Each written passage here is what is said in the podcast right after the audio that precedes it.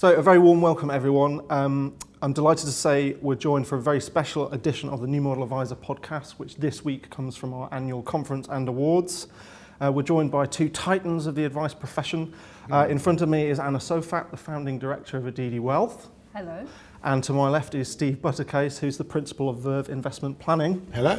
And also with us is Jack Gilbert, Citywire senior reporter on the New Model Adviser desk and a pensions aficionado. Too kind, Ollie. Uh, It's true, it's true. If you like what you hear today, don't forget to follow us on Twitter at New Model Adviser and subscribe on your um, Apple Podcasts. Just search New Model Adviser and click sub- subscribe. Um, today we'll be talking all things final salary pensions and a bit about what's been going on at the conference. Um, but first, I just thought I'd ask you guys, what, what have you heard today that has been particularly special or thought-provoking? I tell you what made me smile was Yeah. Ed, Ed Balls talking about building consensus. Right. If anything is further from the way the world is going at the moment, building consensus is it. We've never been more polarized on whether it's Brexit, whether it's you know the economy, whether it's Trump and America. It really is. So building consensus, fantastic sentiments, but really Sure. we've got a few other things to cross off before we start even Yes. thinking about that. It's a bit depressing, isn't it? it is. How about you, Anna? Um, I think for me, the presentation by Ed Gillespie and, talking about um, how much um, in the resource in the oil uh, energy um, world, how much of it, uh, if we if we utilised all the the uh, resources that are in the on the world stock market, that basically we wouldn't exist as a world, and that's just a mind-boggling statistics for me, and and I think um, it needs, for, for me, it, it started a process of starting thinking about our investments and, you know, we, we follow the markets up and down. We do index tracking, so... Sure. You um, ruined my afternoon, frankly. Yeah. it, was a, it was a bit of a whopper, that one, wasn't it? It was, it was. Okay, well, we'll move on from the, from the whopper to an even bigger whopper, which is, of course, um, the colossal issue of final salary pensions, which I'm going to pass over to Jack as our pensions expert. Um, Jack, what's going on? well, I'm sure I think our, our listeners don't need to have reminding of, of the story so far. We've had a fairly eventful uh, year or, or couple of years uh, with regards to final salary transfers. What, what, do you, what do you think? Do you think we are? Uh, you, do you think you're concerned by what's going on at the moment, um, or do you think this is perhaps a bit of a media frenzy and being a bit o- overhyped? Some of the scare stories that are coming out. It's both. There's definitely things to be concerned about. Um, it's revealed an aspect of this business um, which you know we, we can't be proud of, which is what are the motivations um, for for uh, business um, actions sometimes. It's also brought out a lot of very good things. Um, it's you know it's liberalised pensions in a way that for many is is a big step forward. It brought out the best in the IFAs who stepped in to help, and particularly on the British Steel scheme, when Yeah, a number of people gave up their time and Yeah. uh, for nothing to step in, uh, Al Rush and others, um, to, uh, to try and make a difference. So we saw the best and the worst of the industry, but it does call into question this whole issue of contingency fee charging and motivations and um, and uh, not in a good way. I mean, there's no easy answer. We, we, you know, the people who are doing it correctly have no problem with it, but the reason it exists um, is the um, is the main lure to other people who are maybe less scrupulous, and uh, it's a it's a it's a tough one to square. And um, how about you, Anna? What, what are you kind of seeing? Do you think demand is going to continue to keep going up into 2018, or do you think we might have hit peak kind of um, peak transfer at the moment? I think there will um, I think there will be less and less transfers because I think as public awareness and the public are scared into making decisions about transfers because I think that's what uh, this whole issue around um, the steel um, pension transfers have brought in. I think it has also, for me, have brought in issues around regulation and how that has played out in the defined benefit space. And this isn't a one or two year issue since the pension transfers. There's been transfers from the defined benefits sector into the personal side for at least couple, two, three decades. We had a whole review at the end of 90s um, that sort of sought to correct the mistakes that had been made in the 90s. And with these pension freedom, we seem to be repeating the same mistakes all over again.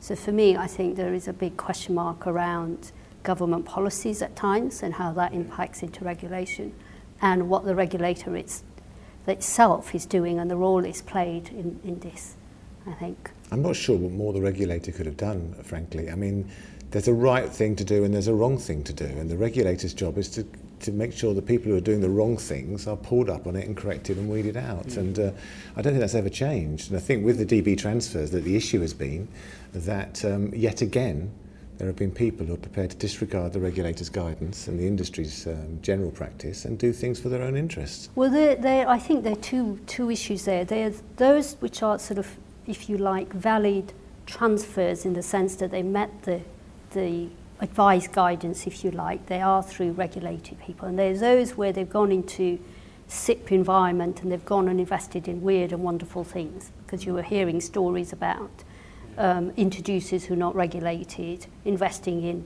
things which are not regulated. And that side of this whole transfer space, I don't understand, um, really, because that should have been, from a regulatory point of view, that, that shouldn't be happening in this day and age. It just shouldn't be.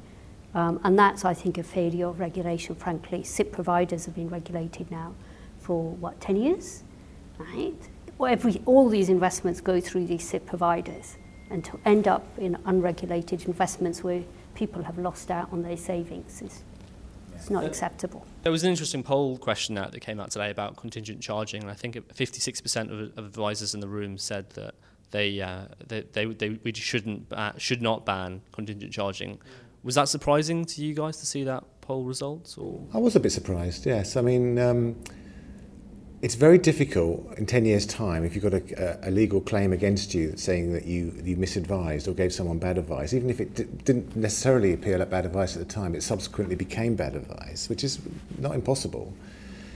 For you to say, well, I mean, the classic example is when you advise them not to transfer and they insist on it, and you have an insistent client, and you have 10 pages of insistent client documentation, mm. and still the client says, but I didn't know what I was doing, and then you say, well, I told him it's not a good idea, and someone says, yeah, but you've got a 2% fee or a 1% fee from it, immediately you're compromised. You, you cannot uh, maintain the moral ground if you directly financially benefited from giving a client advice that you yourself said was not good advice. You know, that's a terrible position to put any advisor into, I think. Well, I think, again, I suppose I tend to come from the regulatory and the professional requirement basis. We don't have these issues in the accountancy and legal professions, okay. right? So in there, there is, I mean, admittedly, they've been around for a lot longer than we have as an industry, but in there, there is, um, you've got a profession where you can be banned if you are deemed not to be a good ethical professional. I don't see too much of the professions doing that, frankly, in our industry at the moment. Um, from a, I mean, they're beginning to focus much more on the ethics in the professions through CPD and everything, which is a good side. But I don't see at the moment, a great deal of thought given how they're going to regulate our, our ethical standards, if you like, as professionals. I mean, I don't like um, interference in, in, a, in, a, in a market. You know, we should be able to set our own prices, but that needs to be looked at, I think, in our industry and a light the shined on it. Yeah, yeah, as to what are the potential outcomes of that. Because so much of what's happened in our industry has been driven by commercial pressures to get business in to an extent and the regulation or the culture not being strong enough to pick up on it. Um, and, and that's sad because we have such, we have, um, as well as the bad guys, we have lots and lots of good people. And what about the, the government here? Because obviously, you know, if you look at something like final, final salary transfers or contingent charging, I mean, obviously this is, at the end of the day, the government is responsible for creating legislation and tax taxing pensions, which is creating some issues uh, and creating this market. So, I mean, do you think there should be more action and more um, kind of watching from the government and the Treasury about what's going on with its pension freedoms reforms and the advice market? It's A tough one. It's a, a really big question. I think we've become atomised, more and more atomised as a society, and there's been much more in the sense of the individual takes the risk, the individual manages their own future, and, and less um, state involvement. Um, that's pretty much the consensus, isn't it? That's sort of what Ed Balls was saying today, wasn't it? That you know, that's yeah, and I'm not sure it's a good thing because not everybody has the capacity to make those decisions. Absolutely, not everybody yeah, starts from the sure. same place and opportunity. And when you see some of the ideas being bandied around at the moment, universal basic income, for example, replacing pensions and benefits, you know, where everybody, regardless of their status, gets a dividend from the companies uh, for the country's success. Um, those ideas are being you know, talked about and sure. experimented with. And I think what's said, final salary pensions were deferred pay. That's all they were. Yeah. You worked all your life, and in the end, you got the rest of your pay in retirement to support you. Um, once you take the lump sum and manage it yourself, you take all the risk. The risk is removed from the employer. Yeah. Um, the risk is borne totally by the individual, who may not necessarily have the uh, the skills to do that and uh, may invest in something in good faith and find out that it's it's been disastrous.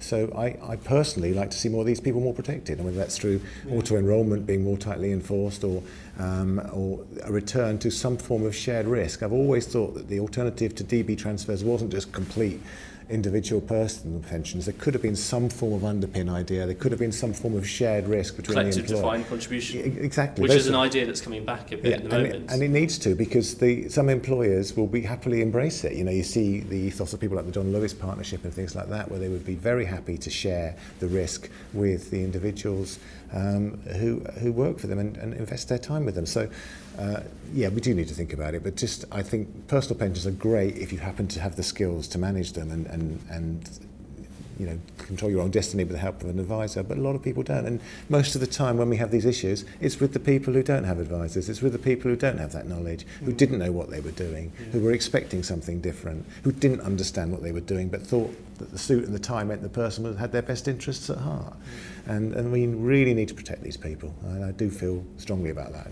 don't know if I've offended anyone, but that's how I feel. Well, you haven't offended me, Steve. I am quite easily offended. Um, the collective defined contribution idea, this was something that Steve Webb was working on. Yeah, it's, it's coming it back. was dropped in a kind of.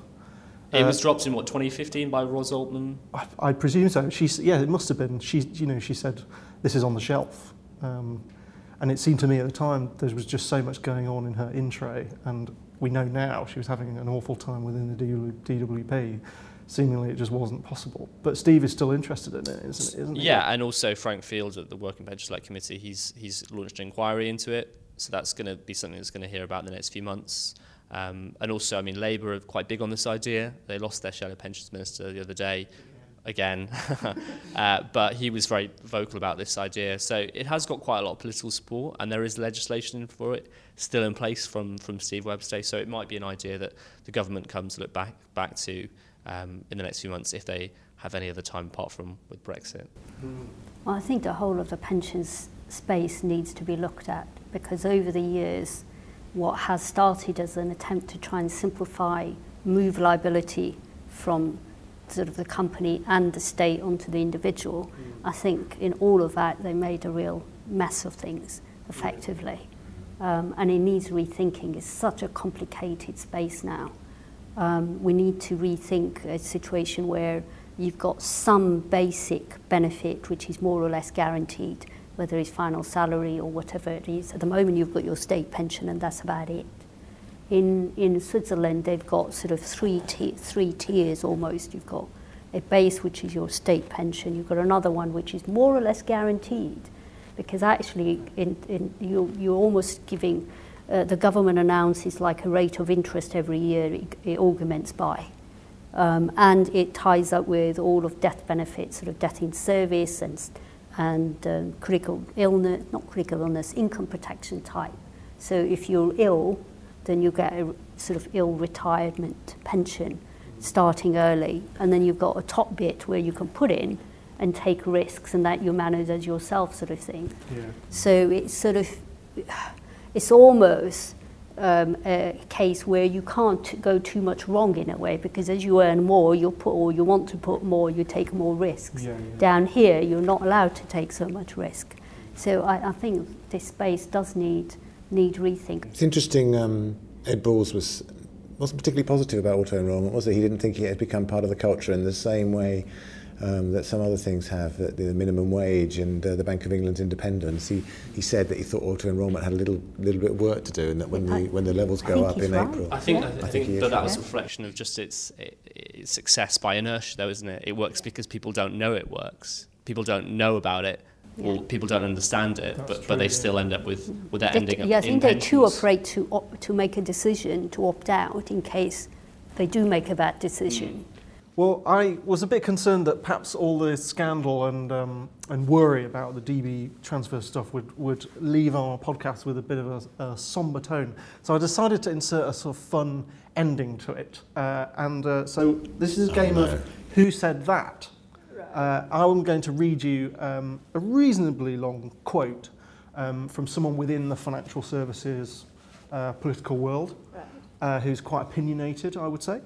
Um, and give it a thought and see if you can tell who it is. Okay? So here goes. Do we get a short list of who it might be? Well, we, hmm? Just, just see No, if you can no. see if you can recognise it. Here's the quote. When IFAs moved to a fee-based model, it was heralded as the rebirth of our industry as a profession. Yet in doing so, we created a vacuum of advice and neglected those who needed our services most. It is time to reconsider the virtues of a cross-subsidy system that would allow excess profits from wealthy clients to be spent on servicing those who are less profitable but in greater need. Who said that, guys? Sort of thing I would have said. So whoever it is, I Donald agree Trump. Well, it's it's funny you say that, Steve, because it was in fact you. Well, at least I recognised it. That's good. so you, you wrote that for us in 2015. Um, do you still agree with it? Of course I do. Yeah. Yeah. Uh, I've always thought that good advice practices that are set up well can manage cross subsidy to provide services for the people that don't necessarily reward them in the same way Yeah. via the, the fees they get from the, uh, the wealthier. It's much harder to do now. and It's getting harder every year because everything's becoming itemised and um, fees are much more uh, individually allocated. So, but uh, yeah, that's um, As Steve spoke there, the lights came back on. of course they did. So, well, look, perhaps that's a great place to round off. Um, I'd like to thank all our guests and uh, my colleague Jack. Thank you so much for your thoughts. It's been absolutely brilliant. I'm sorry you had to put up with a technical error with the lighting. We got through it. The show went on. Um, the only final thing to say is if you've enjoyed listening to this podcast, um, don't forget to subscribe and, of course, follow us on Twitter. The handle is at New Model Adviser. Thanks and goodbye.